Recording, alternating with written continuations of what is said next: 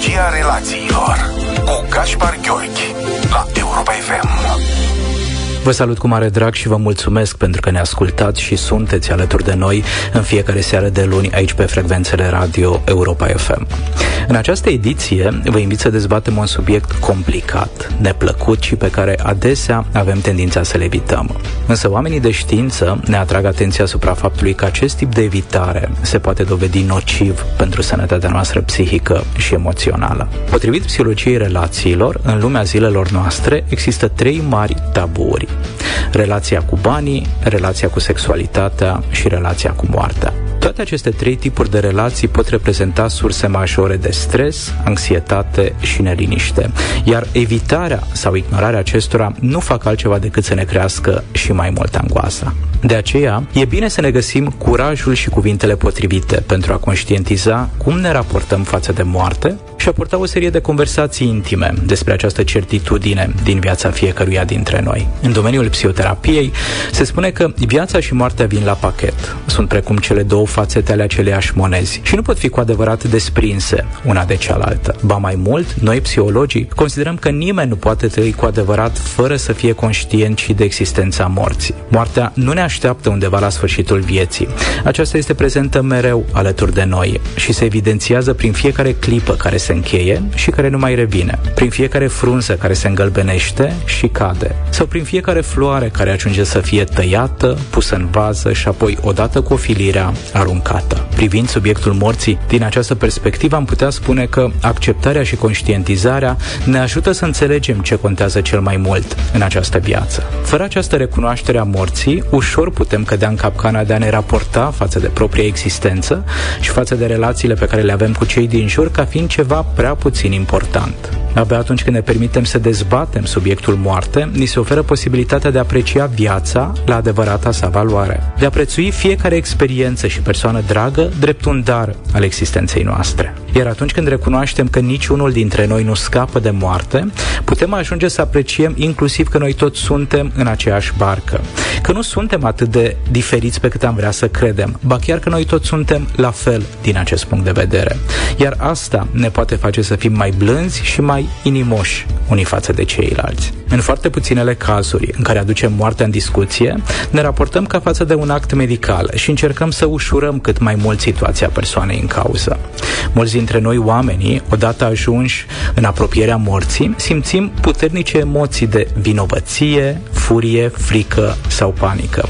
În timp ce observațiile psihologilor care studiază acest subiect ne arată că durerea și suferința pot fi cu adevărat reduse dacă nu ne mai raportăm față de moarte cu respingere sau ignorare, ci vorbim despre aceasta și tratând-o drept o parte firească a existenței umane. Astfel, o primă concluzie a acestei serii sună în felul următor. Moartea este mai mult decât un simplu act medical.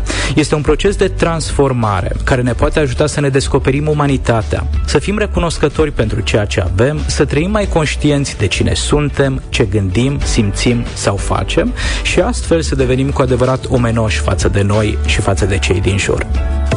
Psihologia relațiilor cu Gaspar Gheorghi la Europa FM.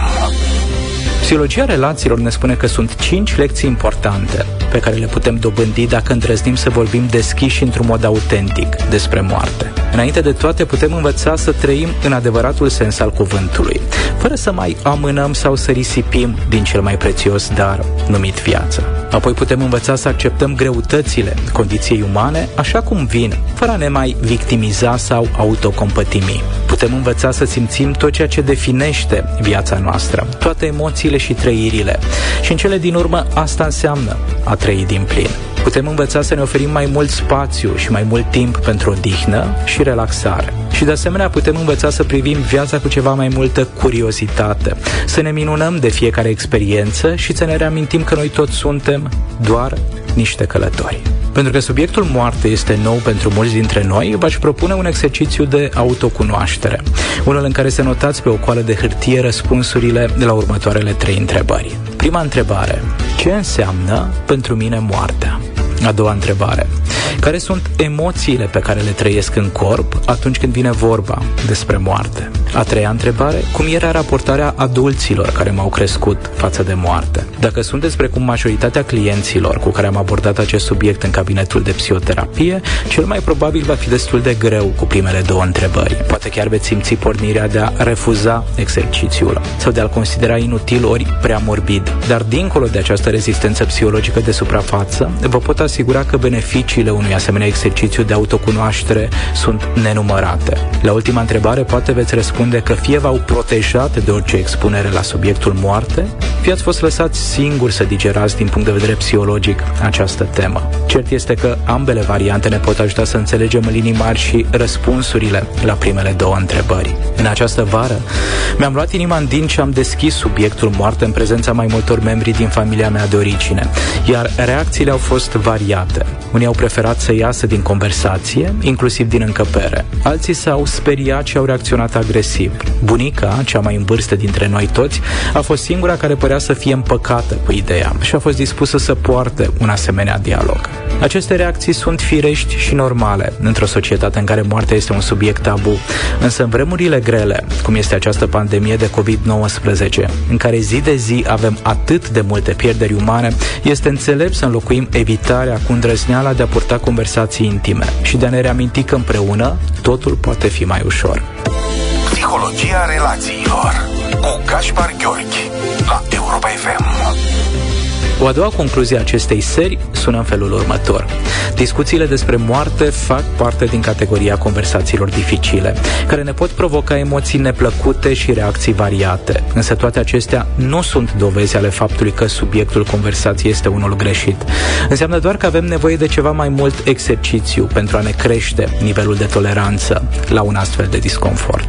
În continuare vă invit să vorbim pe scurt și despre stadiile psihologice prin care trecem noi oamenii atunci când pierdem pe cineva drag. Psihologia relațiilor subliniază faptul că procesul de doliu are patru etape diferite. Prima este etapa de șoc sau de negare. Aceasta reprezintă o reacție firească a minții umane atunci când privim vestea că cineva drag a decedat. Această etapă poate dura de la câteva ore la câteva zile, săptămâni sau luni.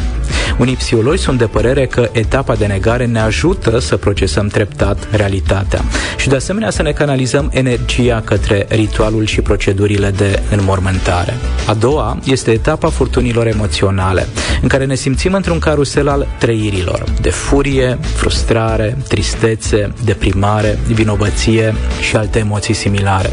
În acest stadiu nu mai fugim de realitate și suntem nevoiți să ne întâlnim cu sentimentele aferente pierderii, fiindu-ne greu să ne imaginăm viața fără persoana dragă. Sufletul nostru sângerează, iar existența pare să fie lipsită de sens și de culoare. Psihoterapeuții ne recomandă că în această etapă să ne permitem să plângem, să jelim, să vorbim cât mai mult despre pierdere și despre amintirile care ne vin în minte, pentru că toate acestea sunt necesare pentru a ne vindeca din punct de vedere psihologic și relațional. Întregul proces de prelucrare a pierderii durează aproximativ 2 ani. A treia etapă ar putea să apară la sfârșitul primului an sau la începutul celui de-al doilea an. Psihologia relațiilor numește al treilea stadiu drept acceptare și eliberare. Furtuna emoțională s-a mai domolit. Nu mai luptăm împotriva realității, dar totuși sperăm să întâlnim cel puțin încă o singură dată persoana dragă. Am putea avea, de exemplu, iluzia faptului că îl vedem pe stradă, că ne bucurăm pentru câteva secunde și apoi ne reamintim că este imposibil. Acceptăm realitatea și ne eliberăm de această speranță. Etapa este mai puțin dureroasă decât cea anterioară, dar intensitatea emoțiilor poate crește din nou în preajma sărbătorilor, aniversărilor sau a momentelor importante de peste an. Integrarea pierderii este ultima etapă din procesul de doliu. Vorbim despre o perioadă în care viața începe să prindă din nou culoare. Încă ne gândim la moartea celui drag, dar energia o canalizăm în special asupra viitorului. Începem să ne implicăm în tot mai multe activități și ajungem la concluzia că e de datoria noastră să trăim și în locul celor care nu mai sunt fizic printre noi. Ajungem să nu mai regretăm atât de mult dispariția persoanei dragi și să fim recunoscători pentru că aceasta a făcut parte din viața noastră și că datorită amintirilor devine nemuritoare. Mulți dintre clienții cu care am lucrat mi-au împărtășit că în această etapă au observat că au integrat în repertoriul lor comportamental diferite obiceiuri sau rutine care erau specifice persoanei dragi. Psihologia relațiilor cu Gaspar Gheorghi la Europa FM. Ne-a mai rămas timp pentru a răspunde la o întrebare. Acest mesaj a venit la numărul de WhatsApp 0728111222 și sună în felul următor. Bună seara! Gașpar, aș dori să te întreb cum îl putem ține ancorat într-un mod sănătos pe partenerul nostru la schimbările ce au loc de-a lungul unui proces de terapie individuală, fără a-l încărca și a pune presiune să țină pasul cu dezvoltarea noastră. Mulțumesc, Adelina! Mulțumesc și eu, Adelina, pentru această întrebare. Dezvoltarea personală este o activitate voluntară care implică un anumit consum de resurse, timp și energie. Faptul că îi povestești partenerului tău despre transformările prin care treci și revelațiile pe care le ai poate fi suficient pentru ca el să știe ce se întâmplă cu tine. Împărtășirea acestor informații face parte din procesul de menținere și cultivare a intimității în cuplu. De asemenea, sunt benefice conversațiile în care partenerul are posibilitatea de a vorbi despre ceea ce simte și crede cu privire la procesul tău de dezvoltare personală. Comunicarea este cea mai bună modalitate de a-i transmite jumătății noastre de cuplu că persoana sa contează cu adevărat. Și tot aceasta ne poate ajuta să acceptăm și diferențele dintre noi și celălalt. O acceptare care definește nivelul nostru de inteligență emoțională și de maturitate psihologică. Atât pentru această seară. Până luna viitoare să ne reamintim că în această viață totul se află într-o continuă schimbare, iar neacceptarea acestui fapt ne poate crea multă durere și suferință. Dacă aveți nevoie de ajutor, aștept cu mare drag întrebările și mesajele dumneavoastră la numărul de WhatsApp 0728 111 222. Seară bună, pe curent! Clubul de seară la Europa FM.